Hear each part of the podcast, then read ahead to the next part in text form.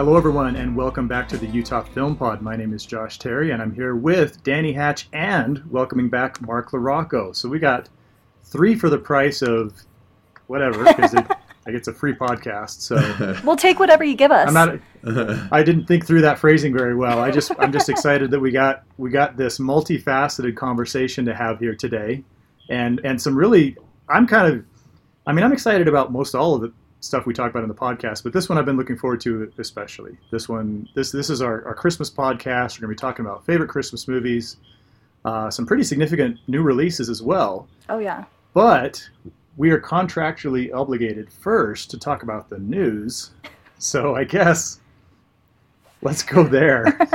let's get it done with. it's just well, I think I mean, you do want to. Really? I think you do want to get this over with because we're we're going back to a previous topic that I know you loved so much. Oh, I love all of our topics. Well, we talked about a lot of um, films that were um, being made in Utah. I think it was during the summer period, and Yeah. they were all those you know Christmas Hallmark themed kind of movies. And it's not just Hallmark this time around; it's all the streaming services. They they want everyone to have their eyes glued on you know their platform for hours on end and i'm definitely guilty of that. But like hallmark we have sister swap peacock the housewives of the north pole which is what we talked about previously and uh, lifetime has a fiance for christmas. And i feel like y- y- you know like the names you expect where you put it up on the whiteboard and you just interchange all these different words the very christmassy kind of things and then you just Oh, build the like plot An ad lib, like a Mad Lib. yeah, exactly. And then you just build your plot off of that. That's what these feel like. But it is exciting that we're getting all this uh, right now in Utah. And um, if you're like me, I just. Christmas season is the time for binging. And sometimes I like watching the same movie 10 times, just, you know, a little altered each time. So I'm probably going to check some of these out and I'll let everyone know. Yes, yes. Please, please do that for us, um, and then report back so that uh, you know, so that maybe we don't have to see all of the Hallmark. Oh, you don't want to have the deep discussion though? Think about like, you know, those themes we can discuss and the character development. You know, just really dig deep into it. Dig deep into the true meaning of Christmas. Oh, Dani, you should know by now that I'm a very shallow person. That's going to be your excuse. It's all it's all surface, quick takes, and knee-jerk reactions, and I don't like this because it's this genre, so I'm not even going to pay attention to it. You know, I am what I am. I don't know how deeply you could dig into a, a movie like A Christmas Date for Christmas anyway, or A uh, Christmas date, or do you mean a fiance for Christmas? I don't know. I think I just made one up, but you know what I mean. I think you know they're pretty interchangeable. They're going to steal that. You got to be careful. could. That's going to be, you know, next year's big Right. hit. Let's start start working on the script now, Mark. A Christmas Date for Get that- Christmas. Let's, let's get that cracking. It, starting with the clunky title. And the movie just clunks its whole way through. and it just it just gets worse from there. Yep. But that but that is some news, and there haven't like I, I neglected to to cover a whole lot of news related items when, you know, Dani, when you were off actually being a filmmaker, you know, so so it's probably it's it's good to have something to report on. Yeah, But, and uh, I mean, the big news stuff that's going to be around the corner is like Sundance coming up, right? Yeah, So I mean, like there will be more to cover. I think you know, not only was there this lull in you know the big Hollywood releases, it's just kind of all across the board, right?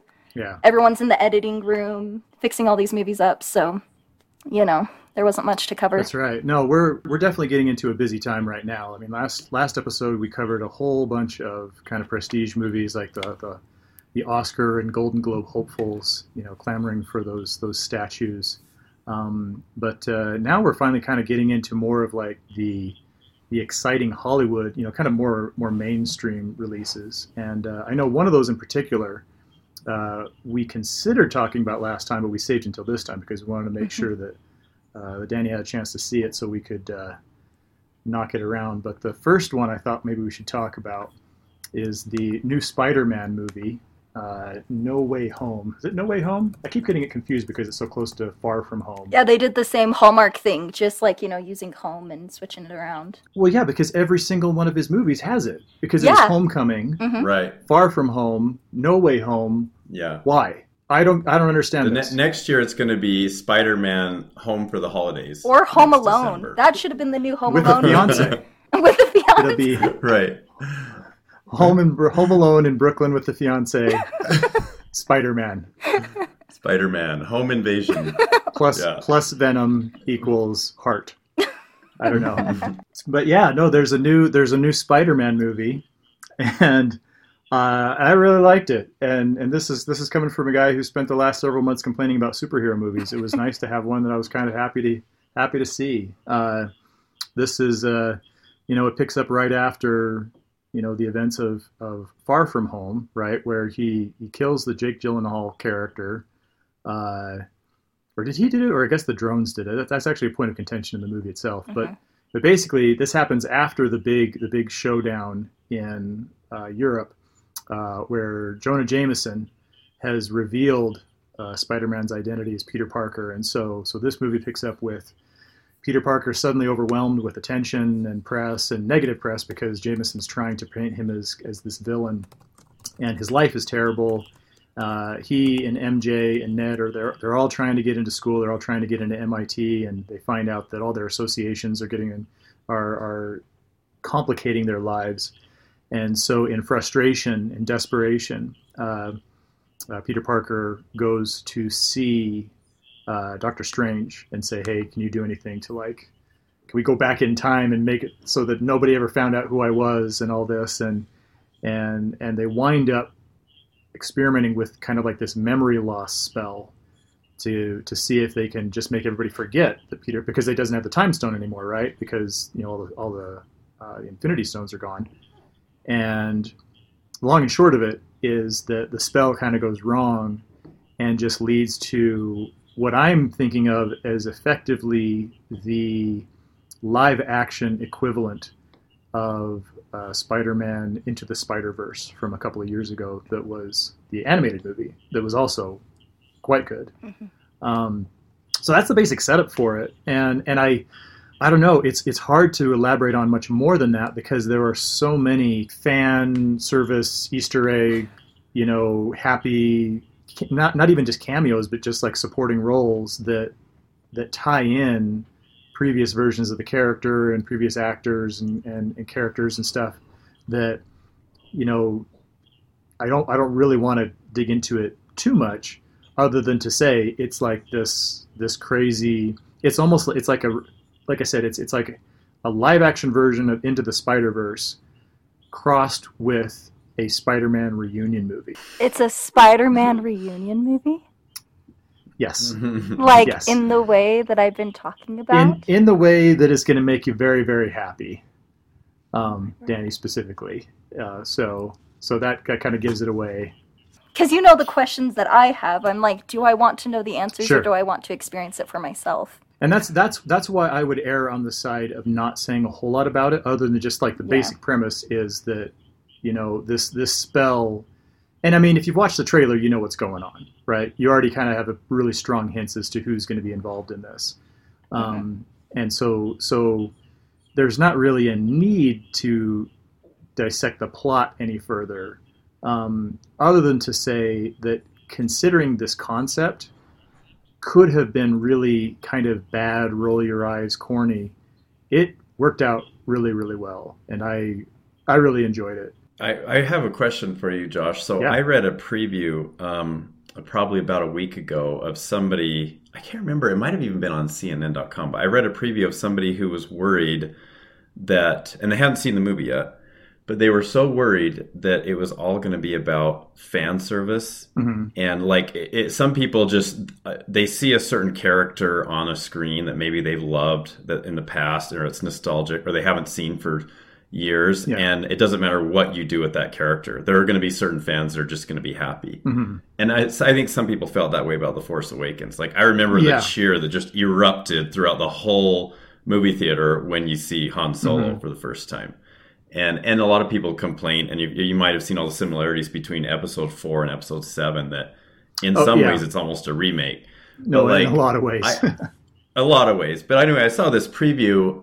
I read this preview that was a guy was so worried that this new Spider-Man movie was just going to be like sort of empty calorie fan service. I don't think he used that term, but you know what I mean. Like not as much substance or originality, but just all we have to do is bring back a bunch of actors from the old Spider-Man movies. So it sounds like you gave a positive review of it. Like you you thought it was good and it it's it's worth seeing. And if it's No, I yeah, go ahead. considering considering that it could have been just kind of like this corny hey let's bring everybody back Right. and have a reunion movie Yeah. like it, it, it feels much more justified and organic and creative than that. It, it's i mean there's there's obviously a lot of fan service Mhm. um, but it didn't it didn't feel like a distraction or a problem Good. and and it se- it seemed to kind of line up with what was I don't know just the way I guess I guess like I said considering that it was so similar to what they just did with Into the Spider Verse Mhm. there almost always there already seemed to be a justification for doing the same thing in a live action format it didn't feel like just this excuse Yeah. to to bring back Doc Ock, right? You know, and and so I don't know. I mean, and Mhm. I mean for for one thing, for one thing, they also weren't just recycling the same story, Mhm. and so it doesn't have quite the same Force Awakens. Like it's it's definitely a unique story and Yeah. and and stuff. But no, I mean, I I could see how some people might be a little turned off to it for that reason. Mhm. Um, it didn't bother me, and I thought they actually handled it quite well, considering how it could have gone in that situation. Okay. I, I thought it was interesting that you said justification as opposed to like, you know, something that might be boring and feel unoriginal. Like how it just works. Mhm. Right, right. Honestly, and you know, it could just be because I just saw it 24 hours ago, or because I've been so let down by movies like The Eternals. But I, I would say that No Way Home is the best Marvel product, and I, by that I mean including the movies and the you know the stream streaming TV shows. Uh, it's the best Marvel product I've seen since Endgame. Wow. I would I would put it right there. Okay. Yeah, which unfortunately is not that high a standard, but we'll, leave it at that. we'll we'll try to we'll try to leave it as a compliment. So Yeah. so that leaves that that uh, brings us to the next big movie, um, which I would say is kind of a wide audience pleaser, big one, and that is the remake of the adaptation of the stage play West Side Story from Mr. Steven Spielbergo, if you remember the the, the I don't know. I just always ever since that Simpsons episode when Mr. Burns says, "Get me Steven Spielberg," like, "Oh, he's not available." Then get me his Mexican American equivalent, you know. and, and so he like, so his when Mr. Burns makes a movie and it's by Steven Spielberg, so oh I my always, gosh. That's funny. No, now that's gonna be in my head. and that's, but that's but that's the Simpsons being inappropriate. So so there we go. Um, no, Steven Steven Spielberg's remake of uh, what was it 1961 I think is the the movie that that we all know and Mhm. many love, and I certainly. Yeah, so it so it's basically the same plot. It's the sharks and the jets. It's it's Romeo and Juliet kind of transferred into a, a 1950s setting. It's it's still set in the 1950s, even though it's produced today. Uh, it's still set in that original time frame, uh, and uh, you have, you know, the two the two love struck characters who who meet and fall in love immediately, which is always you know so realistic and rational. Sorry, I'm looking. Well, it's a it's a it's based on Romeo and Juliet, right? To- so to- yeah. right. Oh Yeah. yeah. It's very Which- yeah. Which I think is one of the most classically misinterpreted stories ever. uh-huh. because it seems like every version of Romeo and Juliet wants to make it this big romantic thing, and it's it's no, this is a tragedy, and these kids are stupid, Mhm. and this is not right. this is not something to be. Yeah. Oh, that's so. Oh, if only. Yeah. Like no, they're idiots. You know, I mean, they've known each other for 24 hours and they're killing themselves. Which you know, honestly, that was uh, it it was so funny when you told me that you thought that this was going to be my top pick for the year because like I didn't have the heart to tell you. I'm like I I don't care for this story.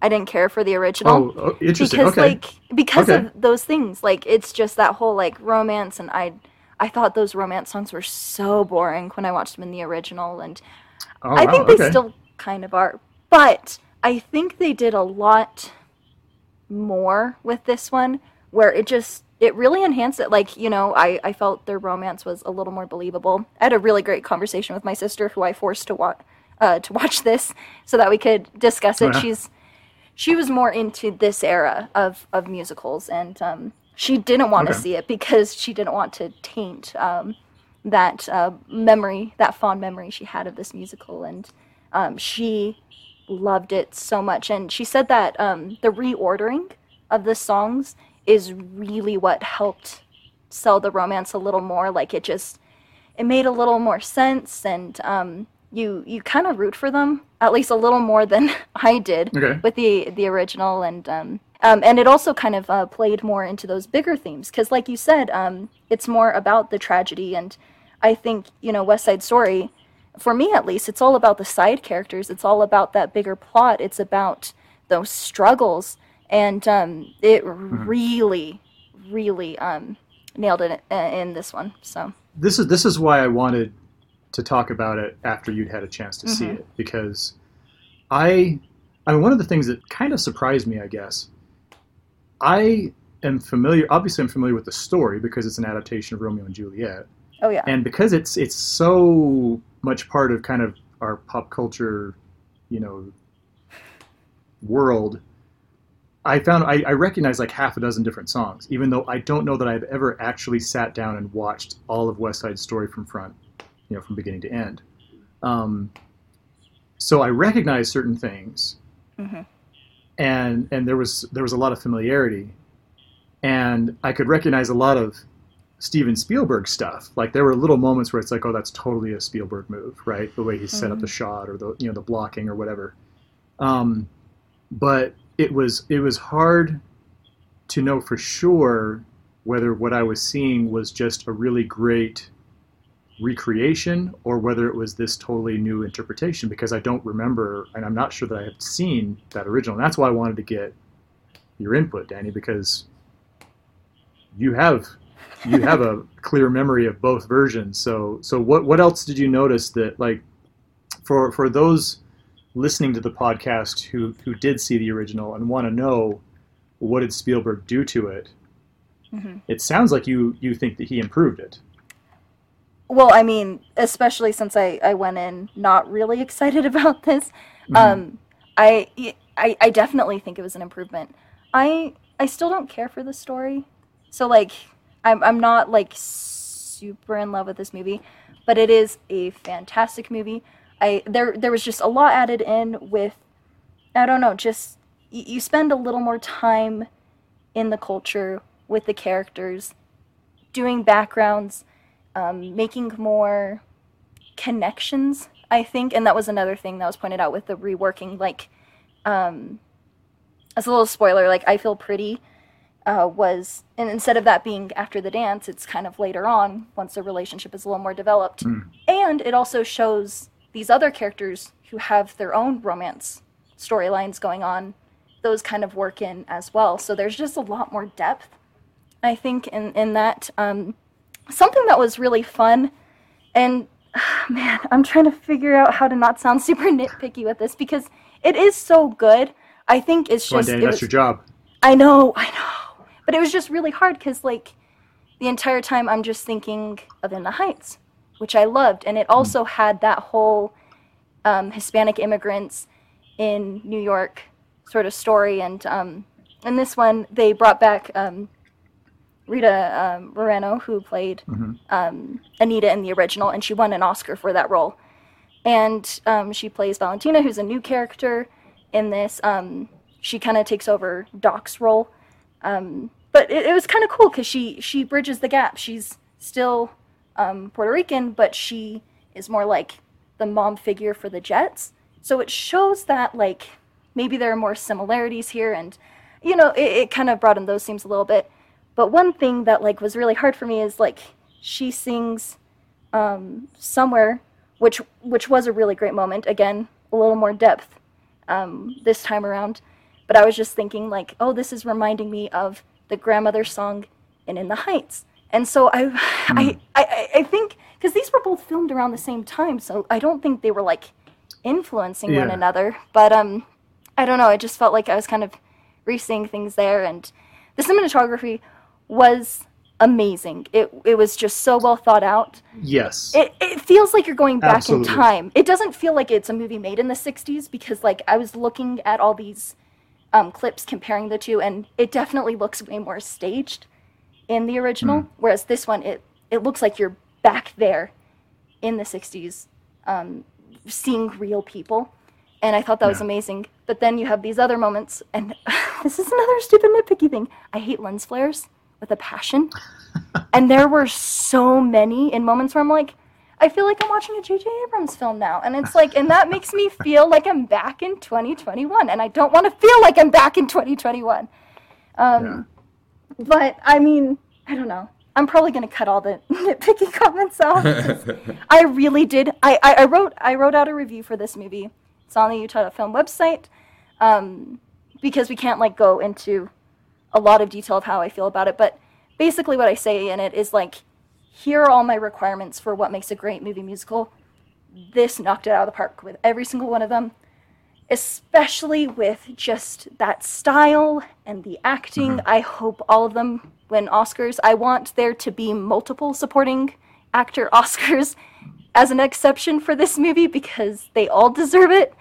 Um, but just oh, it, it was it, it is very very good. It's just that whole idea of I, I don't care about that romance, but Yeah, I don't no, know. It's, it's no, I think I think that that's a that's a really interesting take on it, right? Is that Yeah. even though the core foundation of it isn't something you're really crazy about, you still really enjoyed the way that they've interpreted and put together. And because I, I feel the same way, and and like I Mhm. say, I'm saying this as somebody who's not into musicals. I, I, I thought the cinematography was fantastic. I, I, I thought the characters were very, you know, interesting and, and well performed, well acted. Um, I, I, I know I nominated um, the Anita character, the, the actress who played Anita, as one of my best supporting. oh Ariana DeBose. Oh, yeah. And then, Is that? uh, yes, yes. She's really good. Um, I thought, thought she did. She she really just kind Definitely of jumps out at deserves you. Um, but Yeah. then the uh, the actress who plays Maria also, you know, there there there are a lot of, and, and I don't know. This is going to turn into a backhanded compliment, but West Side Story is good enough that I could appreciate how good it was in spite of not really being into musicals hmm and as a unintended side effect it reinforced how bad Cyrano was which I saw just a few days later and and so so Cyrano just really quickly I don't want to spend a whole lot of time on this one uh, the, the latest version because there are many versions Mhm. of the uh, Cyrano de Bergerac story you know the the character who uh, you know, great wordsmith, but he has like this big nose, and so he he can't win the attention of the you know his his the love of his life, Roxanne, and uh, I mean the the version with Steve Martin from about thirty some years ago, called Roxanne. You know, I remember seeing that was really good. Uh, this new version is a musical, and it stars Peter Dinklage, and I was really intrigued to see that for that reason because I thought, oh, Peter Dinklage is kind of a cool actor, and so instead of the the nose, it's going to be his his small stature that is going to be the thing that you know is causes his insecurity. And and honestly, there are a lot of elements of the of the movie that are just fine, and his acting is, is quite good, but the music, my goodness, is so bad, hmm and just the the disconnect between the lyrics and the melody just in terms of syllables and, and just they just don't match. It doesn't measure up which just seems really especially tragic because the whole point of the Cyrano story is that he's this incredible you know it's like the words on his in his letters are single-handedly winning over Roxanne's heart. And then you hear these songs that are just not measuring up. Um, like I said I don't want to go into a whole lot of depth on it um, but seeing that in the wake of West Side Story Mm. just made it that much more obvious how how how strong West Side Story is and how inferior this new Cyrano is. Um, and I typically don't bother with this a whole lot, but I am completely befuddled because uh, when I've checked, Cyrano has this huge high Rotten Tomatoes rating, and I just I don't get it. I don't get it, but I'm right and they're wrong. yeah, right.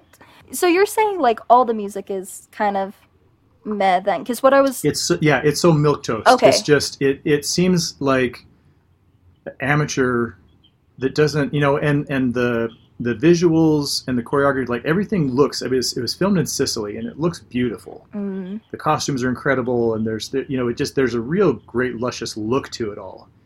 And but all of these good elements make the songs and the singing just stick out like a constant parade of sore thumbs. And it just it's brutal. Like i, I don't know. I thought it was a criticism on like Peter Dinklage because like because he wasn't No, much of a singer, but no, it's like his- all of them.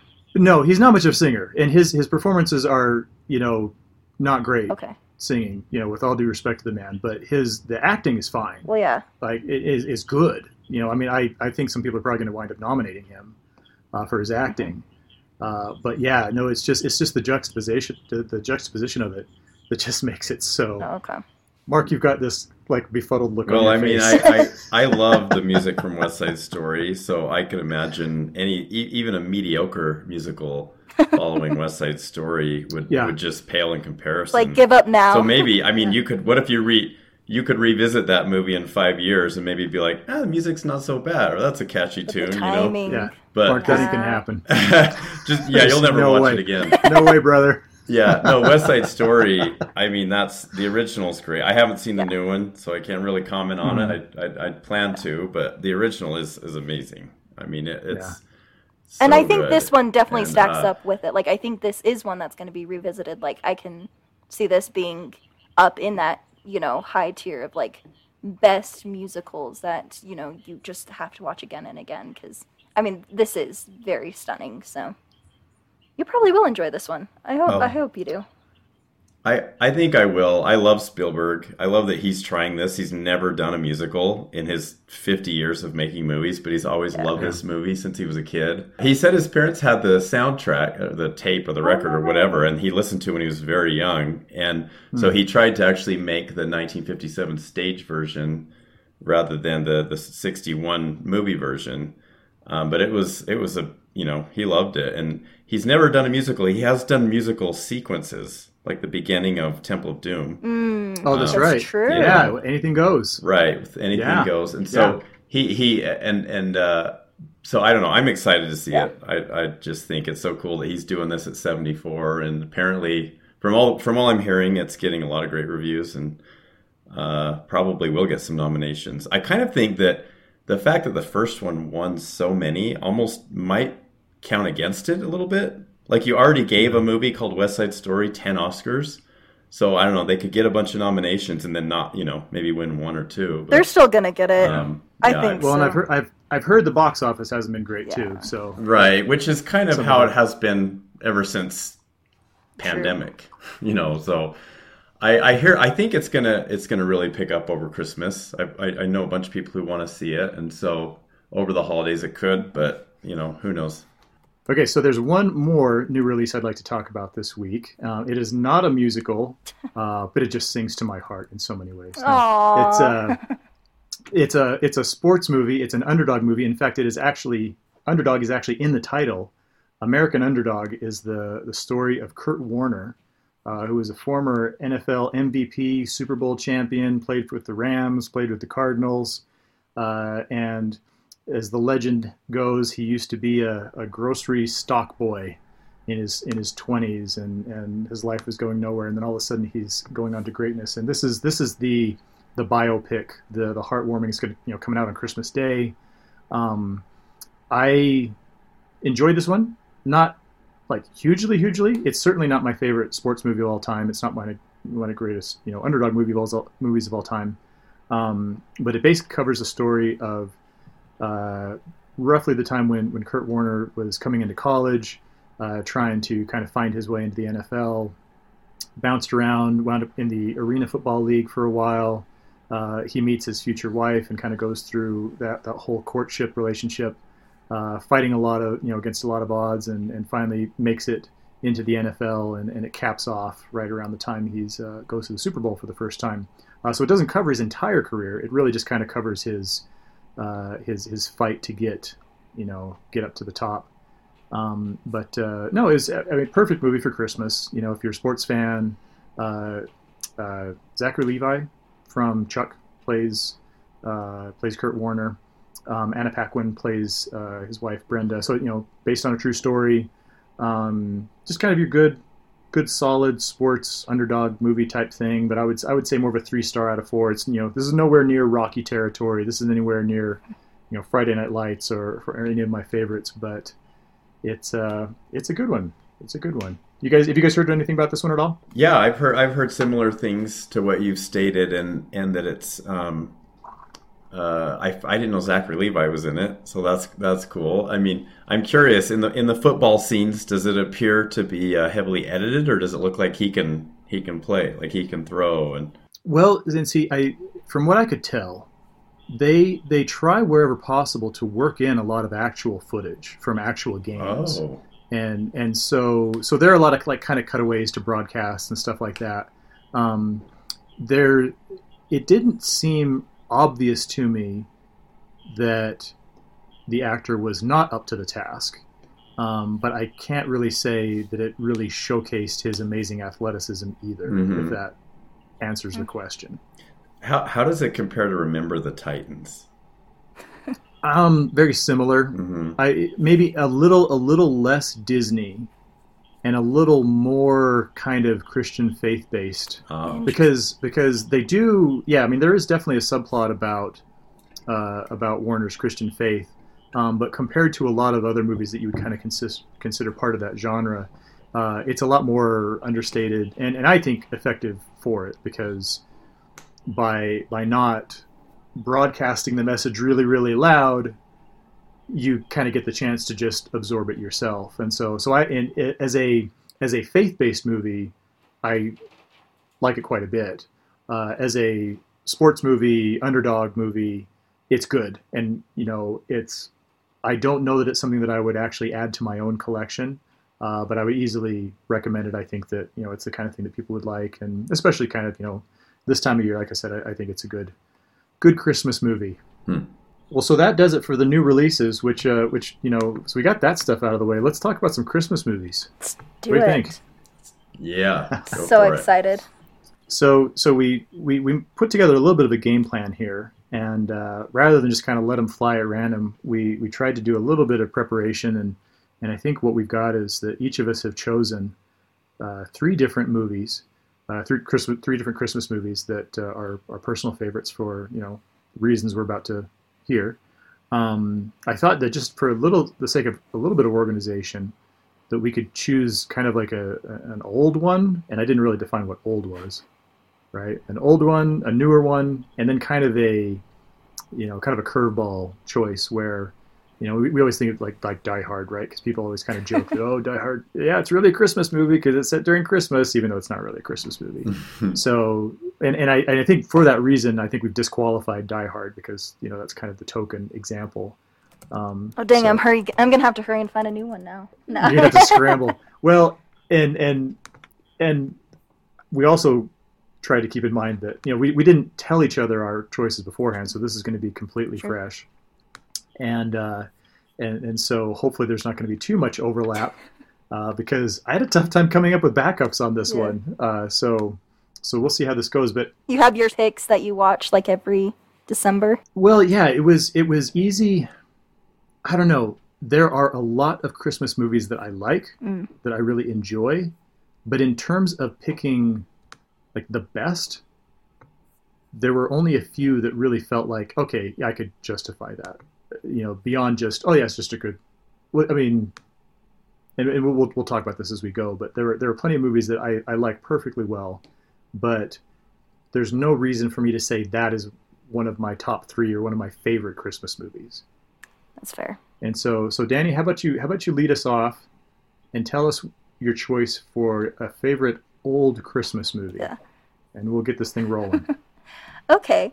Um. Well, I feel like deep down in my soul, the old Christmas pick would be a Christmas story, but I'm hoping one of you guys are picking that one, so I'm gonna spend a little more time. So if you don't pick that one, you're in trouble. You're fired. Um, no, I'm just kidding. Um, no, but like something else I was thinking about, and, and this goes back to my whole love for binging. Um, I really like those stop motion animation films. Okay. And I think the one that I just I loved the most was um, The Year Without a Santa Claus. There's something about those those songs and like the heat miser, snow miser thing, and I don't know. I just I kind of I love stop motion animation, so like you know that was something that I just I loved, and uh, also I just I think those movies just had a lot of heart, and you know as a as a kid I just I, I loved watching all those little stories, and it just made me really happy. So when when did that one come out? I'm not sure if I've heard of that one. Okay, so this is like the Rankin Bass stuff. Um, this this is Oh, okay, old, okay. kind of. Yeah, It's I just looked it up. It says 1974. yeah. Yeah, Okay. 74. Yeah. Yeah. That's an interesting I one. don't know. Is that a thing for you guys? Like any any cartoon kind of stuff? Well, it, it when you said that, it makes me think. It's funny. I didn't even consider those. Those kind of movies didn't even cross my mind for this list. But I love like, uh, Ru- you know, Rudolph the Red-Nosed Reindeer, Frosty the Snowman. A few of those those movies that are. yeah, exactly. Oh, What's the one with Burl Ives? Is that Rudolph? I think that's Rudolph. I was gonna say that's probably Rudolph. Yeah, where he's narrating it, and um, but I don't think I've seen this one. This is it's a 51 minute 1974 The Year Without a Santa Claus, and it's uh, yeah, it's Rankin Bass movie. I haven't seen that one, so I'm gonna have to check that one out. Yeah, no, I, I think it was more on the obscure side. It just happened to be what we had in our DVD collection, so that was the one that I turned Nice. to a lot. No. Yeah. No, that's a great. I think we're off to a great start. So we've got we've got uh, a unique one that uh, some people might want to check out. cool. Okay, Mark, you want you want to take the torch? Yeah, I um when you said when you said a Christmas story, I mean I, I actually considered that one uh, because it's it's a favorite. In fact, we our whole family we rented out a theater in Provo and went with my parents and my sisters and their families. And so remember how during the pandemic, after movie theaters are like, well, we got to make some money, we got to do something to start getting people here, and they started showing old movies like like Jurassic Park and and things like that. And and at Christmas time in December, there were theaters showing A Christmas Story. So we just loved it. And I think one of my favorite things about that movie was watching some of my nieces and nephews um, watch that movie, and some of them maybe for the first time, and getting to see that in a theater, a 1983 Oh, movie Yeah. that's really just about Nice. perfect. But I, I mean, my heart really had to go with um, "It's a Wonderful Life." That's that's what I chose. The 1946 uh, Frank Capra classic. Um, there's just, I, I mean, I think one of the great things about that movie is that um, whoever was in charge of renewing the copyright for that movie forgot to do so in the 19, I believe it was in the 70s. And um, Roger Ebert talked about how that was basically both the best and worst thing to happen to that movie. Um, the best thing because it suddenly allowed any TV station who could get their hands on a copy just to show it, and and and it, and it became a thing, especially around Christmas time every year. There were stations that were just showing it on on a loop, so it introduced the movie to a lot of people that wouldn't otherwise have seen it. Um, the bad thing about it is is some people colorized it Oh, right. and uh, Jimmy Stewart and others were angry about it, and and it's he said it made him sick to his stomach. He even testified in Congress about it. wow. And I don't think I've ever seen the color version. I've I- seen I the black haven't. and white version probably fifteen or twenty times, and probably yeah, probably closer to fifteen. But I mean, it's a great movie. And just coincidentally, today I was I was uh, picking up my son from basketball, and I asked him what he did today, and he said he watched the movie. and I wasn't sure whether to believe him, so I said, "Well, what's it about?" And he recited the whole plot. To me. I mean, in about like five sentences. So I was quite impressed. That is by that is his son impressive. That's and good. and he liked it and you know and that's the other thing too that shows that it's a classic is i don't think you can just pick up any movie from the 1940s or 50s and have a kid enjoy it and like watch it front to back. And it even has some moments that are you know kind of scary and um, but as far as it being a christmas movie you know this is a christmas movie podcast uh, it's like you, you think of say what Scrooge is is shown in in a Christmas Carol, and he's visited by the, the three the three ghosts, and they show him other people happy, and and and then how his future could be horrible, and and just different things that he's shown through through the magic of of of the story. And there's a similar thing in this movie where you know Clarence the Angel is showing uh, George Bailey what life would be like if he had never been born and it's great because he's basically become suicidal and and Mhm. tries to commit suicide in this 1946 movie, you know, family movie. No, it's a it's a dark movie. It is. It's got some dark elements. And um but then you know like like and this to me is i was trying to think of what are the hallmarks what are the characteristics of of a christmas movie? You know because you, you mentioned earlier like is die hard a christmas movie? You know well it takes place at christmas. Mhm. i would probably say no because that's just one element maybe of a christmas movie. Um, the setting it should be at or near or about christmas. I think there has to be some type of christmas spirit. Um, associated with the movie where like let's say a character has to like, like lose the christmas spirit and be introduced to it or have it regained or rediscovered by another character. Um, it has to be kind of a family movie.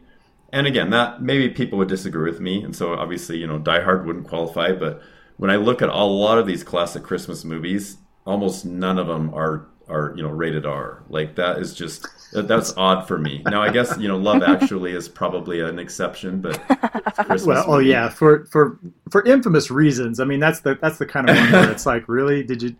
Is this completely necessary? right you're right Yeah. and i and the funny thing is i saw i saw the heavily edited i don't even know there's a whole like subplot i apparently didn't see because i saw a tv version of that movie so i haven't seen That Oh yeah, no, that's that's what I mean. Is like that But- movie is entirely rated R because of the one random Plotline? ensemble cast one subplot subplot yeah that you know because Yeah. I've, I've never I've never seen it in kind of a non TV context, so I know I know what you mean, but I but I know what the other plot is, and so it's like very Christmassy, you know. exactly uh, Throw, a, throw Well, and- Yule log and- and- on the fire, kids. That's yeah. And so for me, for a Christmas movie, like I'm thinking the setting being at or near or about Christmas, the Christmas spirit, in, especially involving with maybe one character or maybe a bunch of characters trying to help another character find it, family movie, and then also an element of magic. Mm-hmm. So many of these movies, as I've looked at them, and not all of them, I get that, not all of them have it, but quite a few of these Christmas movies have some sort of magic, magical uh, you know element or supernatural element almost that you know maybe santa's santa's real or you know. And um so yeah this is uh it fits it's a wonderful life um you know like it's almost like uh, maybe not so much his christmas spirit but his his will to live is is is gone you know at Yeah. one point in the movie and clarence has to help him regain it. And and the cool thing too is how gradual it is you know as he as he's shown the different scenes in the town um, and and how he, you know by the end of it when he's you know when he has his life back again he's just a changed man completely Yeah. different person and the title i think is perfect too i mean to describe the movie so Yeah. I, I love it. I, I remember many, many years ago when, when my dad kind of sat me down and said, Here are my favorite movies. And he just wrote down a list of about 39 movies. And then he picked 10 movies that he put stars by that are like his favorite top, all time top 10 and It's a Wonderful Life was one of them. And the, coincidentally, I think West Side Story was kind of surprising because it's not like he's a big musical guy, but I know he loved that movie. Um, but yeah, I, I definitely love it. It's a Wonderful Life for me is is an all time nice. classic. Okay, well, my my choice, and and I have to say really quickly that it's. Uh, I thought it was funny that you guys were considering a Christmas story is your old Christmas movie because it ain't that old. well, I, I wasn't, but I was considering it Uh-huh. somewhere on the list. No, but, what are the so my so my my choice for for old Christmas favorite uh, is one that my family's watched together almost every Christmas Eve uh, my entire life. It's the the 1970 and Dani, get ready to laugh. The 1970 musical version of Scrooge uh, with Albert Finney. Um, this is one. Actually, that's not a bad choice. Yeah. Oh well, no, I mean just Dang, considering yeah. as much as as much as anti musical as I tend to be, it is You funny that one this of my all time favorites is is very much a, a Oh. musical, but but this is I'm so proud. oh thank you, thank you. um, I've come a, I've come a long way. Uh, no, you get you got Albert Finney in the title role um, under heavy makeup, and as a kid, I had no idea that that wasn't what he looked like. Like it was it was so you know well done. Alec Guinness plays Jacob Marley in in just a classic classic humorous performance and interpretation of that role. Um, but just you know, it's it's really good. That's the thing is, I mean, I can I can laugh and make fun of musicals all I want, but the music in this is really great. The, the performances are spot on, and and there is just such a, you know, it, it's interesting because I, as much as I've loved this movie, I, I've always kind of thought, well, it's it's interesting because you know, as a Christmas movie, it's it's a very secular Christmas movie, right? I mean, it's it's all about, Mm-hmm. you know, the the the the secular Christmas iconography and not really about kind of the Christian side. But then the story is, is about redemption and about second chances, and and so the the Ebenezer Scrooge character, it's like it really kind of ties in that, you know, the the theology and the you know the themes uh, that that really kind of bring the holiday to life, and and that's one of the and, and this movie communicates that in such an effective way, and and I think that when done well, music really really can bring in kind of that that spiritual catharsis and and kind of send those messages. And and and so I will I will allow that a good portion of this is probably due to the fact that I have these very deep nostalgic connections to watching this on Christmas Eve with my family growing up, and then you know through Mm. through adulthood. Um, but I would like to think that objectively, if I were to watch it for the first time now, that I would still appreciate uh, most, if not all, of, of what this movie is. So, uh, and, and easily, I mean, of all the different versions of you know A Christmas Carol that are out there, um, this one is is far and away the one that I that I connect with the best, and that that, that to me seems to embody, uh, you know, kind of the, the spirit of the story. Um, but yeah, no, that's a that's my old one. Have you guys seen this one? Yeah, I was just gonna look it up and see because I've seen a couple versions of a Christmas. Uh, well, it's called Scrooge. I am not sure if I've seen this movie. Um, I I'll have to look, but I love that if I haven't because you guys have already given me two recommendations of movies I don't I don't think I've seen. There we go. Um, I I may have. I'm gonna I'm gonna see, but because I know I've seen a couple versions of it. I know there's a popular George C. Scott version that a lot of people uh, seem to like, and you know, Mhm. kind of the, there's there's much much older versions. Um, I mean, Scrooge. There's the Muppet. yeah, right. No, no. I mean, there. It's it's got to be like just like you know Cyrano and Romeo and Juliet, just one of these things that's been constantly remade over and over Yeah. over the years. But uh, but this one, I've I've never I've never had the same takeaway from from any of the other versions. Mhm. Even the one I starred in I, at Viewmont High's Little Theater as a junior in high school when I played Jacob Marley. Still not as good, though it was awesome. Well, I don't know if you're as good as Goofy playing Jacob Yeah. Marley in the uh, Hey. the Disney. Well, who is right? Oh goodness. Dani, Dani, you had more thoughts on this one? Yeah, no, um well it's just funny we're talking about all these adaptations and I, I held off talking about Christmas Carol because I love that story so much and I think it is such a very I don't know, it's it's just that storyline, like you said, with the redemption and everything, the secular plus that theology, like it's it's just so very much tied to the Christmas season, I think. And um, so for my new movie that it, it this one's a runner up. I have two. Um, but as a runner Oh, up, come on. as a runner up, I chose um, The Man Who Invented Christmas.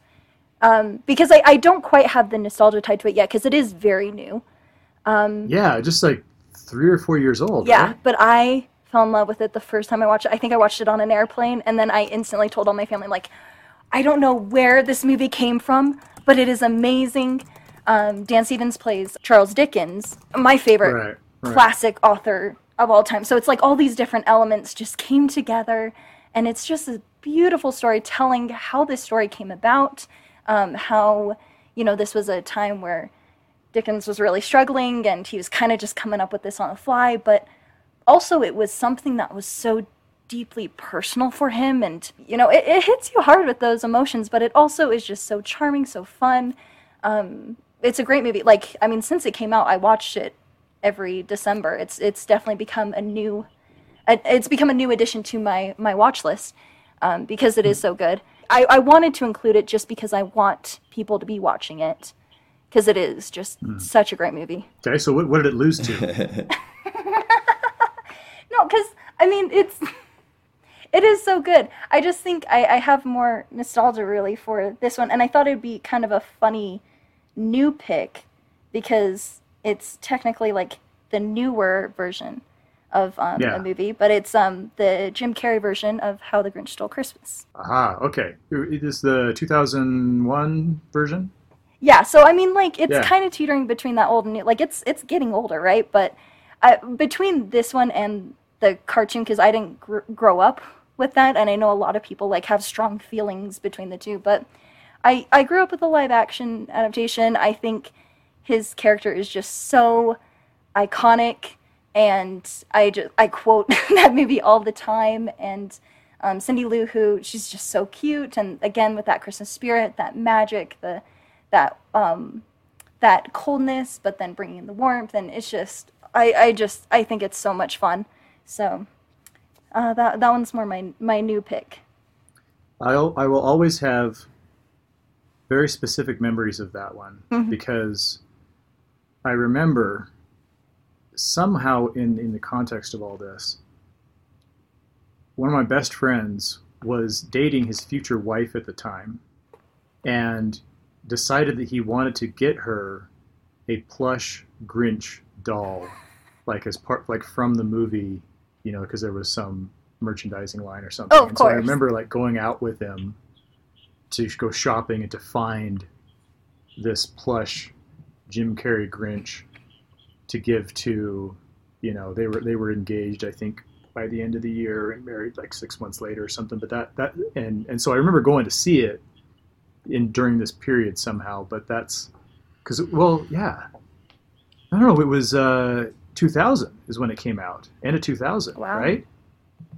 Yeah.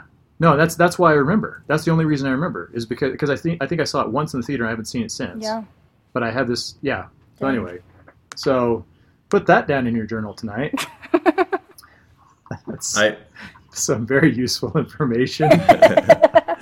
Yeah, for me, that's funny because, and, and maybe it's more of a generational thing. I, I loved the original Grinch, the cartoon version, so much that Mm-hmm. even even me, and I'm a huge Jim Carrey fan. In fact, I actually just watched Liar Liar last night, but I I did not. I was not a huge fan of the um of the new version.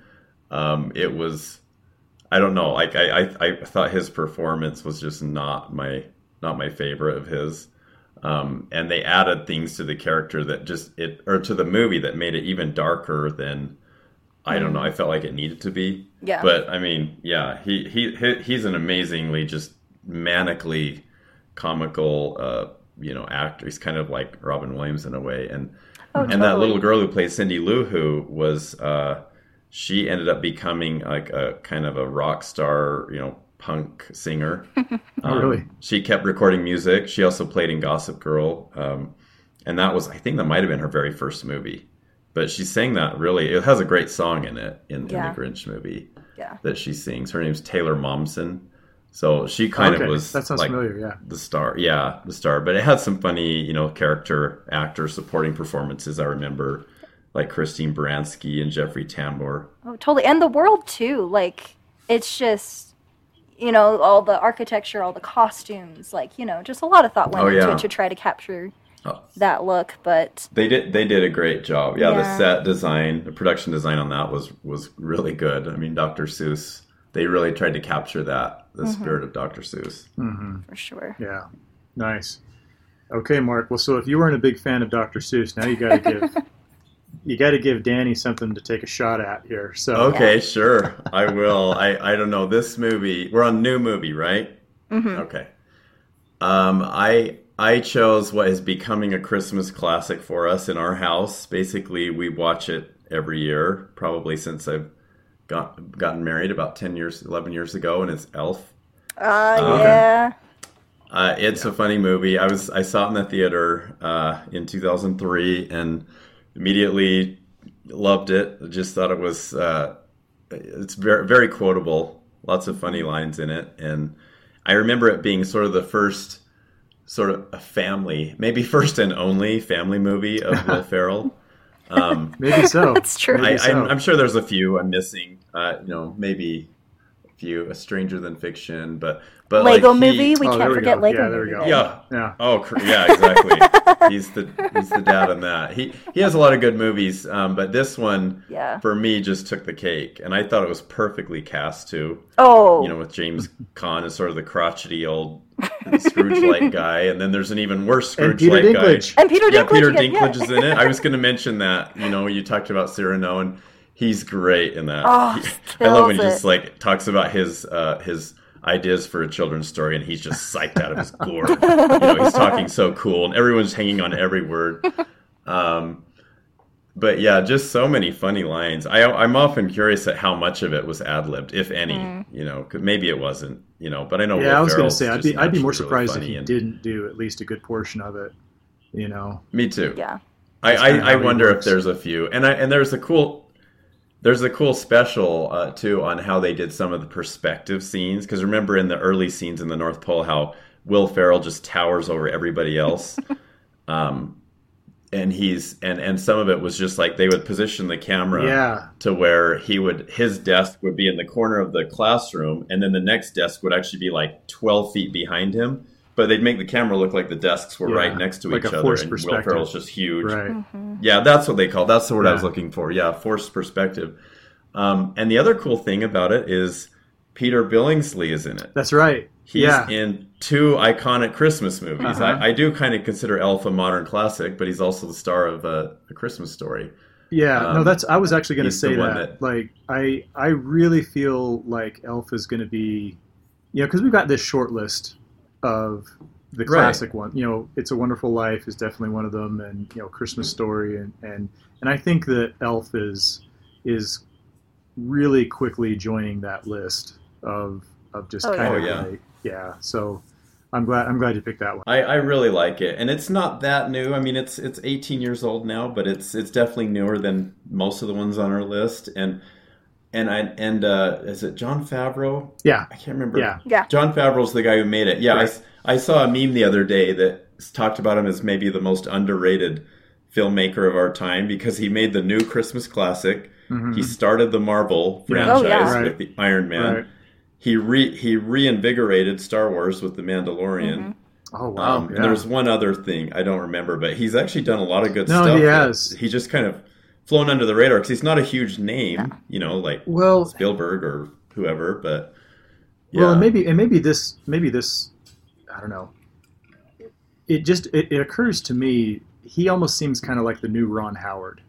Mm. You know, there's Mhm. there's just kind of a, a consistency, a quality vibe. You know, it's that's largely family friendly. I think I think most of the movies that he makes are are you know at least family accessible if they're not straight up you know PG movies. Totally. Um, and of course, of course, Ron Howard has done a lot of non, you know. But, but when I think of like Ron Howard stuff, I'm thinking about Apollo 13. I'm Mhm. thinking about uh, a beautiful you know, mind. Beautiful Mhm. Mind, and Cocoon, and some of that stuff, and and and Jon Favreau. I don't, I don't know. I could I could be way off, but uh, that's Right. I, I, Yeah, I he- kind of maybe- associate them together. He's not an auteur, maybe you know, but he's he's a very good quality filmmaker, and, Oh, yeah. and Yeah. just always seems to hit it on the nose. Well, now, Yeah. uh, so so Elf uh, is definitely a lot newer than my choice. so apparently, apparently my sense of I uh, now I did I did have a backup just in case, and my backup was while you were sleeping. Um, the uh, the Sandra Bullock movie from about, I think it was Oh. 94, 95, um, which which I will always love for a variety of reasons. Not the least of which is that it's set in Chicago. So so I spend the whole movie kind of you know checking out my old stomping grounds. Um, L Train being kind of a major focal point of the plot of the movie too. But uh, Mm. um, the one I did choose, um, which I don't know, I feel just a little bit bashful because it's not exactly the most family-friendly movie, uh, is National Lampoon's Christmas Vacation. Now, now technically, I guess there are four vacation movies, though I've never seen Vegas Vacation and don't really have a desire to. Um, of the three that I consider like the real vacation movies, uh, this one I think is is the best. At times vulgar and, and over the top and crazy as it is, it also seems to really kind of capture the the chaotic, dysfunctional side of the Christmas holiday that we we know and love. I mean, the whole premise is that you know rather than set out on some you know vacation like the previous movies did. Uh, Chevy Chase and his family are actually staying home for the holidays and welcoming their fa- their their extended family to come stay with them. And and the, the main tension of the plot revolves around whether Clark Griswold, the, the, the ill fated patriarch, is going to get the Christmas bonus check that will pay for the swimming pool he's already put a down payment on. And, and uh, you know, then of course, hijinks ensue as different family members arrive, and uh, you have Cousin Eddie, who's just like this, this brilliant role by Randy Quaid that's just kind of the, the nightmare he's a relative and you gotta love him because he's a relative, but you know you'd really rather never have any contact with this person ever. And you know lots of lots of classic lines, classic situations and scenarios. Uh, some of which are appropriate to discuss in a podcast. Some of them might not. Uh, but no, it's it's it's definitely it's it's in solid PG-13 range. Um, it's not pushing into R-rated territory for anybody who has not seen it, but uh, it's it's not exactly the kind of thing that you would gather the family around the TV uh, to watch if uh, you know unless everybody was at least at least into their teens, if not uh, if not adults. But I don't know. I'm almost kind of describing it as a guilty pleasure here, but it, it's one of the the funniest Christmas movies I've ever seen. Uh, one of the funniest Chevy Chase movies I've ever seen, and uh, hard hard to to not think of it alongside Christmas Story and and some of these other, you know, kind of modern, you know, even even Elf, even though it's a very you know kind of different different movie. But uh, yeah, so Christmas Vacation, it's uh, wart, warts and all, it gets to the heart of it. I, I completely agree. I love that movie. I'm so glad you chose it because I that almost made my list, but Yeah. I was I was just I just didn't end up doing it, and so I was hoping somebody would because that's one of our annual movies too. We watch it every year. In fact, sometimes we watch it even closer to Thanksgiving than Christmas. It's almost like we can't wait to get started with that movie. And and cousin Eddie is one of the best characters I've ever seen Oh, in movie or TV. Yeah. He's so hilarious. Every line he plays it perfectly. Yeah. He feels like that is how uh, Randy Quaid. Like I feel like he is cousin Eddie. Yeah. I mean, I hope he's not, but you know, he just plays that role so perfectly. So many funny lines. Dani, you need to watch it. I- I think will, you really yeah. should watch it over this the holidays because it's funny, and it's funny that you mentioned about the rating or, or the how it's you know not completely appropriate, but like compared to the first two vacation movies, those are clear rated R movies, and so what they did is a PG thirteen version that's you know kind of on the line. No, and, and honestly, Um, that's part of the reason I like it the best is because Yeah. it's the one that I don't feel like, oh, I should Right, be you- watching this. yeah, you could watch it with with you know a lot of people, but like I remember the um my family and I one time we were at my grandma's house watching Vacation, the the, the Wally World Vacation. Oh. And then there's there's like a nude scene just out of nowhere suddenly, and I remember my mom running up to the TV and covering the TV screen with her hands. And there's kids, there's just tons of kids in the room, and we're all kind of confused, like, oh, we didn't know it was this kind of movie, and it was just funny because because um, you know with Christmas Vacation, it's you, you don't have to have to deal with that, but yeah, it's definitely not like PG. It's Yeah. not you Oh, know yeah. G rated, but But to be fair, what family Christmas- gatherings are kept PG, you know? So, no, just right, right. No, well, and it- like I said, I think I think that's what I enjoy about it is that it it had Yeah. it gets at that, you know, Mhm. the the darker side of the darker and yet very true side of family gatherings. Right. Right. Yeah. One one of the things I noticed a few years ago watching it, I didn't notice this till about maybe four or five years ago, is the little boy who plays Rusty in Christmas Vacation Yeah. is Johnny Galecki Right. It's Big Bang Theory guy. uh, The Big Bang Theory. And of course, the next door neighbor, they're, they're a yuppie couple with Oh, no yeah. kids. Uh, it, one of them is Julia Louis-Dreyfus. Yeah. So this was right at the beginning of Seinfeld. I think Yeah. it might have been the year Yeah. Seinfeld started. right. Um, so, but yeah, lots of great, just great funny lines, great moments, and uh, it's yeah, I love that one. Good times. Dani, have you have you seen Christmas Vacation? no, I'm gonna have to now. hasn't even heard of yeah, it. I didn't even hear about it. Like when you said it so fast, I was like, "What? what is this?"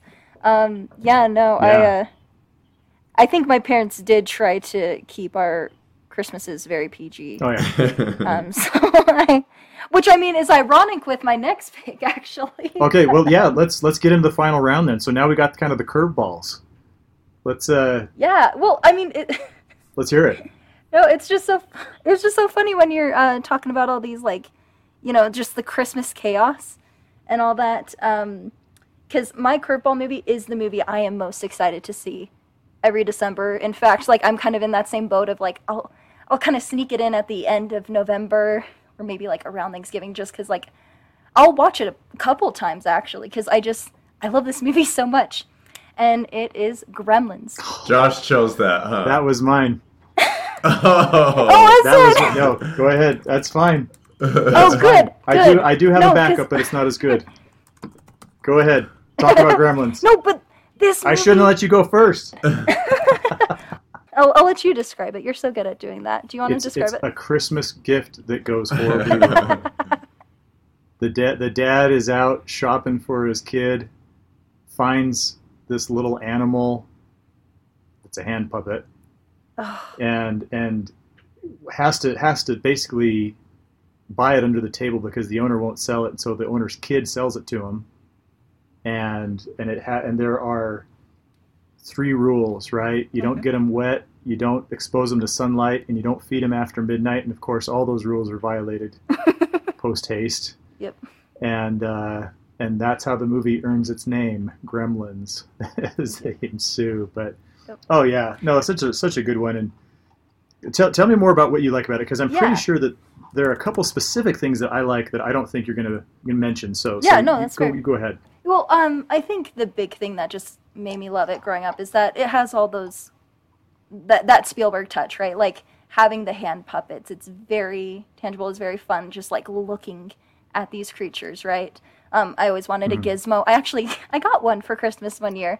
Um, who sings, and I just I love it so much, and um, just that perfect those setups, and you just really like there, there's always a setup and payoff just constantly all throughout the movie and it's just so satisfying the scenes are so iconic like the kitchen scene the school scene then you have the movie theater scene which is probably like the Yeah. best thing i've ever seen in my life like i just you know it's just those moments that i get so excited about but um this time watching it again because i felt like i would have to argue why this is my favorite christmas movie and just try to defend myself a little bit and so I'm like, okay, there's got to be something critical here, and um, just I, I, I felt like, you know, it's it's tied to Christmas is, i it's kind of blatantly established, but I didn't really focus on it before. Just how, you know, while Christmas can be this really fun time of year, can also be this very dark, sad time. Like I, I think it was perfect that it was set up in this small town where everyone's kind of struggling financially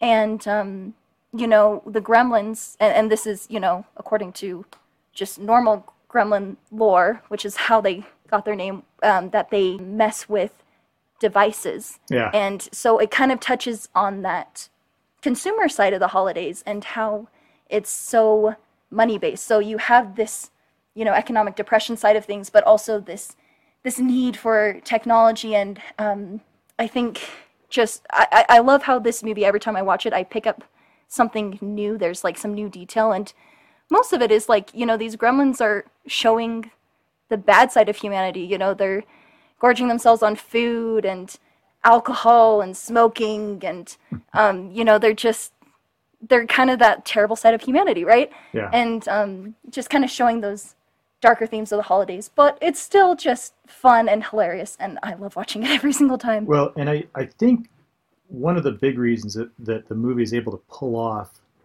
again, kind of like the juxtaposition of like the, the silly, happy holiday vibe versus kind of the darker underbelly, Mhm. is that uh, so so you mentioned Spielberg a couple times, and you know he was he was definitely had had a hand in this. You know, he's one of the executive producers.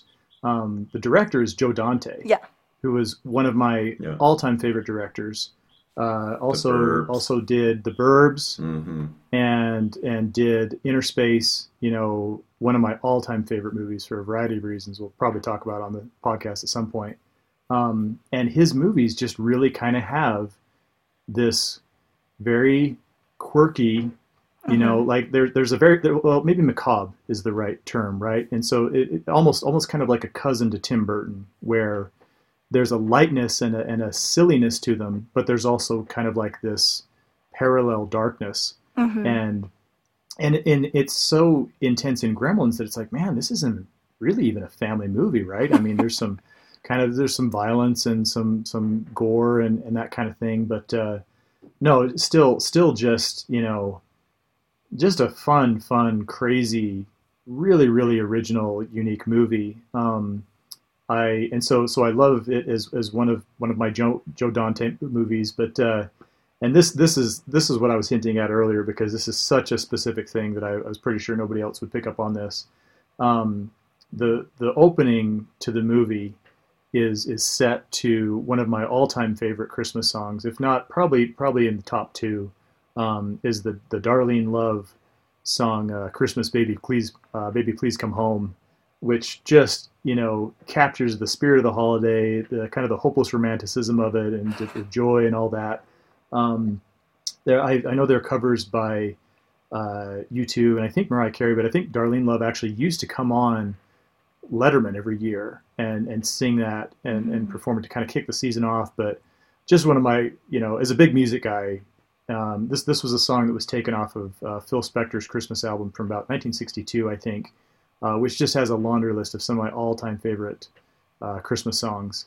And uh, this this one was like far and away the flagship, uh, kind of you know the, the heavy hitter on that album. But uh, between that and and just you know you, you've got you know Phoebe Cates in there, and and, you, you've got uh, oh even the guy the guy who who plays the kind of like the construction worker and you know he drives he drives the truck. I mean just all kinds of kind of familiar faces and oh Corey Feldman is in this thing. You know just yeah it's just a great fun movie. Mhm. Good good choice. And you stole it right from me. I'm sorry. I'm well, I'm glad you little have like good taste with the music because um, the the Oh, music yeah. that I love in this is just the Gremlins theme, which was my ringtone for my very Oh, first right, phone for right. the longest. Oh my gosh, really? yes. That's great. Yeah, I'm So, so Mark, did you choose got- Gremlins: The New Batch as your? As no, curveball? no. I I'm surprised we got this far without having a having people pick the same movie. So that's pretty good. Um, Yeah. uh, so it's interesting. Gremlins for me, I, I always feel like some, with some movies, there's there's not a nostalgia factor because you don't watch it at the right time. Oh, yeah. And I never saw this when I was young, and I didn't watch it until a few years ago Oh, okay. and it just did not work for me. It, it was it was just you know I, I'm sure if I'd seen this movie 20 or 25 years ago or something, it would it would just hit me in the right spot. But I I didn't, and it was like uh, it just found it kind of gross and weird and like I don't know. Maybe I should watch it again. Well, now you gotta watch it again. for me. Yeah, I never. First of all, I never thought of it as a Christmas movie, but I mean it's a curveball, so it makes sense. Yep. There you go. Um, there you go. and I like Spielberg. Yeah, he's produced a lot of great stuff, Mm-hmm. especially in the mid '80s. Um, but But there's still that quirky spin to it for sure. So hmm no, I think Mhm. it's fair. yeah, yeah, my movie also comes from uh, that time period. It's the next year, um, and it's a, it's a nostalgic movie. I saw it when I was young. In fact, I haven't seen it recently, and I want to revisit it. It's called One Magic Christmas. Hmm. Um, Wow. It came out in 1985. It's a it's a very odd, weird movie that I don't think could be pitched today or made today um, for a couple of reasons I'll get into. Because first of all, the title "One Magic Christmas." Think about this: it's rated G and it's a Disney movie. So you would automatically think like, oh, it's a lighthearted, fun, you know, fable, like maybe a, you know, very just for kids kind of a movie, and it has some extremely like dark and odd elements to it. Um, and I'll kind of let me just tell you the plot. So basically, it's about a, a, a family that's kind of struggling, um, and there's a mom who doesn't have the Christmas spirit, and she has a son and a daughter, and she has a, a husband who just lost her job, his job. He wants to open up a bike shop, doesn't have enough money, and he works in a house that's a company-owned house for the, the company he just the job he just lost, and so they may not even be able to keep their house. And it's it's Christmas time, and then an angel visits the little girl, and it's kind of weird because it's like this just normal kind of old looking guy played by Harry Dean Stanton that starts visiting this little girl, and and there's even some just odd. I, I don't think that part of the movie could even be made today, like the way they they do some of those scenes. Um, and he's been he's not a like Clarence, who is a, a guardian angel in It's a Wonderful Life. Gideon is a Christmas angel sent by somebody named Nicholas to help restore the Christmas spirit in this this woman, the the mother of the house. And so you know, it starts out kind of kind of normal, and then just chaos, just crazy stuff happens that is just tragic. Um, there's a murder at a bank during a bank robbery. My word. There's a scene where uh, you apparently think that the children die. The mom believes that they're dead. I mean, it's like her her bad Christmas and her Christmas spirit has no reason to be resurrected and she's just like in the worst time of her life and and she's poor. I mean, it's kind of lower class and she's trying to make ends meet as as a as a cashier and gets fired and so you know, I kind of have told you some of the more worst worst parts of it that are, I guess, spoilers. It now it does end well, you know, surprisingly well.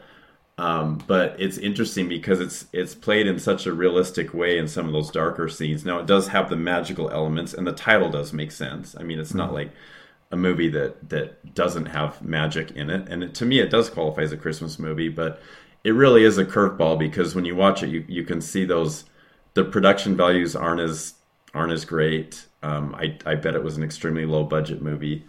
Um, coincidentally, it has Mary Steenburgen is is the mother who also was in the movie Elf, so she's in a couple Christmas movies. Um, so I, I went with that one. I, I considered a couple others that because again a curveball category. I wanted to think of something that maybe you guys wouldn't think of as a curveball. No. Yeah. And I was thinking about Daddy's Home, which to me is, is a hilarious movie with uh, Will Ferrell and Mel Gibson. But then I realized I was actually thinking about the second one, and I don't like that as much. Daddy's Home oh, Two right, is yeah. really a Christmas yeah. movie, but I think the first movie's funnier, so I didn't I didn't choose either of those. And then Catch Me If You Can is kind of a sneaky Christmas movie. Oh, okay. There's several elements of that movie. It starts out on Christmas Eve. There's a Christmas scene between the family while Leonardo DiCaprio's younger, mm. and then there's a scene uh, where, which to me is sort of a turning point in the movie when Carl Hanratty, who was played by Tom Hanks, um, receives a call from Frank Abagnale Jr. from Leonardo DiCaprio, and it's at Christmas time, and then Carl Hanratty kind of realizes that he has no one else to call, and he sort of makes fun of him for it. You know, like you're oh, all alone. Yeah. Know? And I think that's kind of when he realizes, like, you know, this guy, he can't keep running like this forever. He's too lonely. Mm-hmm. Like, he cannot. I'm going to catch him because he's just going to, he's going to want to be caught eventually, or he's going to slip yeah. up because he ha- they have this weird conversation, and I think Tom Hanks even like laughs at him on the, on the phone call. He's like, "You don't have anyone else to call. You're all alone," you know, like. And that takes place at Christmas. In fact, I think it was Christmas Eve, maybe. So there's a lot of things in that movie that are yeah. somewhat Christmas related, but it's not. I don't think it's really a Christmas movie. Um, but I love it. Spielberg movie again. Yeah. So, yeah. No, that's that that I, I, hadn't thought of that, but I, I I did watch that fairly recently again, and and so I have some fresh memories of those those scenes. I know what you're talking about. Um, okay, so my backup, my okay. my my curveball backup, uh, is is one that might be well, it might be the newest one that we've mentioned so far. I can't remember if it came out before or after The Man Who Invented Christmas. It might have been before that. Okay. Um, this one was 2015. It was uh, Krampus. no, it, because again, just kind of a kind of a sneaky like, yes, this is you know, I mean, it's very much a holiday Christmas movie, just as more of a a warning uh, than than a celebration, I guess. The whole the whole concept is that uh, you know, you know, Father Christmas, you know, Santa Claus comes if you're good, and Krampus comes if you're bad, and it's it's based on like this legend from uh, you know somewhere in in you know old European lore, and it's this this great horned monster that stalks around on the on the rooftops, and and if you if you don't have sufficient Christmas spirit, or if you reject the Christmas spirit, Krampus is coming to get you, and and there's just this family, you know, in it, and I I want to say and this is this is really going to sound bad, um, because I'm not sure if I'm confusing the opening to this movie with the opening to Jingle All the Way, which I just barely saw like a week ago. and and and did not qualify for this list in any regard. Um, but the opening to Krampus is kind of one of these. It's like a like a Black Friday door crash. You know, everybody scrambling in slow motion, falling all over each other to get the, uh, you know, the the the cheap DVD player or TV or flat screen or whatever it is. Um, but so it's another kind of one of these. We've gotten far away from the spirit of this holiday. Mm-hmm and and so it centers around this family that's gotten together and everybody's just awful and and terrible except for this one little kid who's still kind of like holding on to hope but then then his spirits are crushed and he tears up his letter to Santa Claus and and once he's finally you know once once he gives that that, that up that triggers the release of the Krampus who comes and you know this horrible storm you know this blizzard kind of traps the family in the home. And and so it's it's kind of I don't know it, it's almost kind of a uh, Night of the Living Dead type of you know everybody's trapped in the house and and there are evil forces trying to get in and and I don't know. I, I there there are there's there's one key moment that I especially love in this movie but I don't know that I could really describe it properly and so I would just say just see the movie and watch for it. It's it's it's just a kind of a fun, bizarre, again, kind of a macabre. You know, there it's it's teaching a very positive lesson, a very pro Christmas lesson, in a roundabout, uh, warning type of way, and and so. So if Gremlins is off the table, then, then Krampus will have to get the job done. so but I don't know. I don't know if you either of you have seen this one, but uh, I have not. I've no, really like wanted to, to though, because I've it. seen like clips of it, and I I do like Adam Scott a lot and Toni Collette, and like the yeah, whole that's cast. Right. Both of them. Yeah. Right. So I don't know. No, I did. I did mention they're fantastic. Yeah. Yep. So I don't know. It just seemed like kind David, of David Koechner. Yeah. Yeah. Oh, very, yeah. very much so. Very much so. And I don't know. Maybe maybe we should have ended on "It's a Wonderful Life." Maybe that would have been more positive. Be careful, kids. No. Believe in Santa. But uh, no, we got. you know, like. I think I think we covered some good ground. We definitely covered some that, that even if I didn't choose them, I'm glad that were included because yeah. Mm-hmm. you know there there are a lot of like like I said. I mean, it, it was it was hard to separate my favorite favorite Christmas movies because there are so many good ones that would easily you know are very very easy to recommend. Um, but then just kind of narrowing it down and saying, all right, now if I really only had to pick a couple, yeah, which ones which ones would I want to pass on? So so that was that was an interesting if, experience. Mm-hmm. If you could give an honorable mention, like one other movie, like let's say you did have to pick a favorite that somehow didn't come up today, like a favorite Christmas movie. Are there any others you would throw in there? Well, I mean, it's hard. It's hard not to include Christmas Story. You know, we, yeah. we've talked about it, but we haven't included it. No one picked that, right? Yeah, yeah. and and maybe just because it was almost too obligatory a choice. I mean, it's it's yeah. really, you know, I that one. I don't remember it being as omnipresent as a kid because it was still fairly new, and I think it took some time to kind of catch on as kind of a cult hit. And then, really, within the last the last 10, 15 years, I think it's become this one that's just you know, it's one of those mm-hmm. ones that they'll play 24 hours on certain cable channels and stuff. Um, right. But uh, no, there there are other movies I thought about, you know, especially in terms of like kind of curveball, Die Hard type things, where uh, I actually have always kind of had a soft soft spot for this movie, uh, Serendipity, which uh, has a couple of couple of key scenes take place on Christmas, but it's really not a Christmas movie. Um, it yeah. came out around that season, and so I always associate it with that season because that's when I saw it. Um, but again, like not not quite high enough to to to break the short short list. Um, yeah. Gosh, what else? I don't know. Did you did you guys have any other Any any hard to I, eliminate? I, I, have a few. Um, I'm I'm kind of surprised no one threw out Home Alone. That's sort of the That's classic. right. That's it, right. Yeah.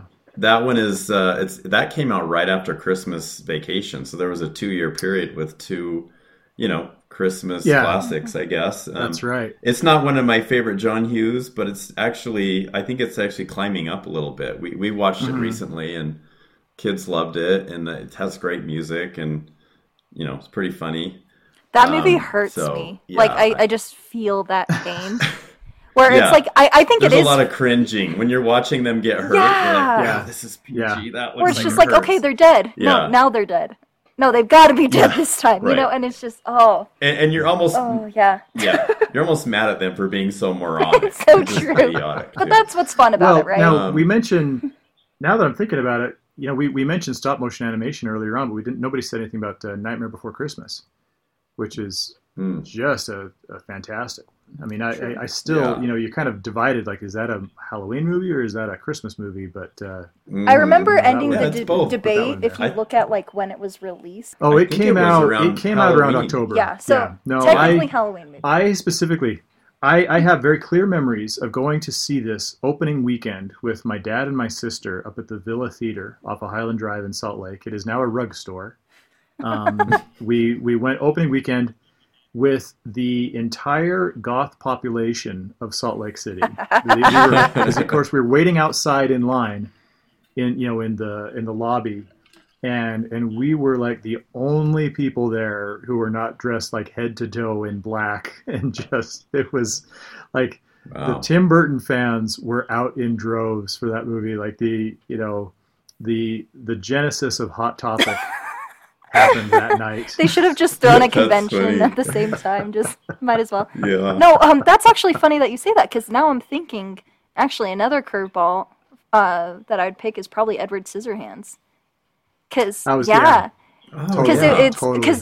Because I, I, I yeah love tim burton and that one is definitely one of my my top picks of all time. That's a time good point. but just like um watching elf Yeah. again like every time when he's cutting up those snowflakes and Uh-huh. the papers like going everywhere it just reminds me of that scene where he's like Oh. making the snow right Yeah. and oh i just i love that Right. so much Well, do you do you guys remember the Seinfeld episode where there's like a running gag where they're watching Edward Scissorhands on the television, and you can't see the television; it's it's in the background.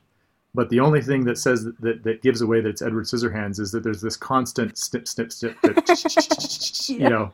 And so it's just I can't even remember what the regular the actual episode was about, but I but I remember that it you know because I almost want to say that it was it might have been about when Jerry changes his barber and doesn't doesn't tell his Hmm. previous barber or something like that because I think there was some kind of connection to to Edward Scissorhands. But yeah, no, that's Oh, just to bring funny. Seinfeld back into it, which is always a good idea.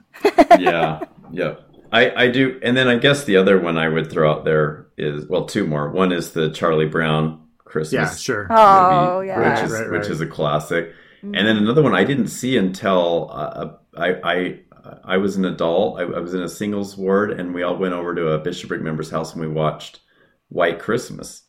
And I didn't have high Oh, that's a good expectations of it. I actually didn't care really care to see it, and I was I was quite surprised. It was it was it was Oh, quite yeah. a bit better than I thought, and so we've we've kind of started watching that, uh, you know, almost as a yearly, at least every other year kind of tradition, and uh, we've already watched it this year, and I, yeah, I, I like that one quite a bit.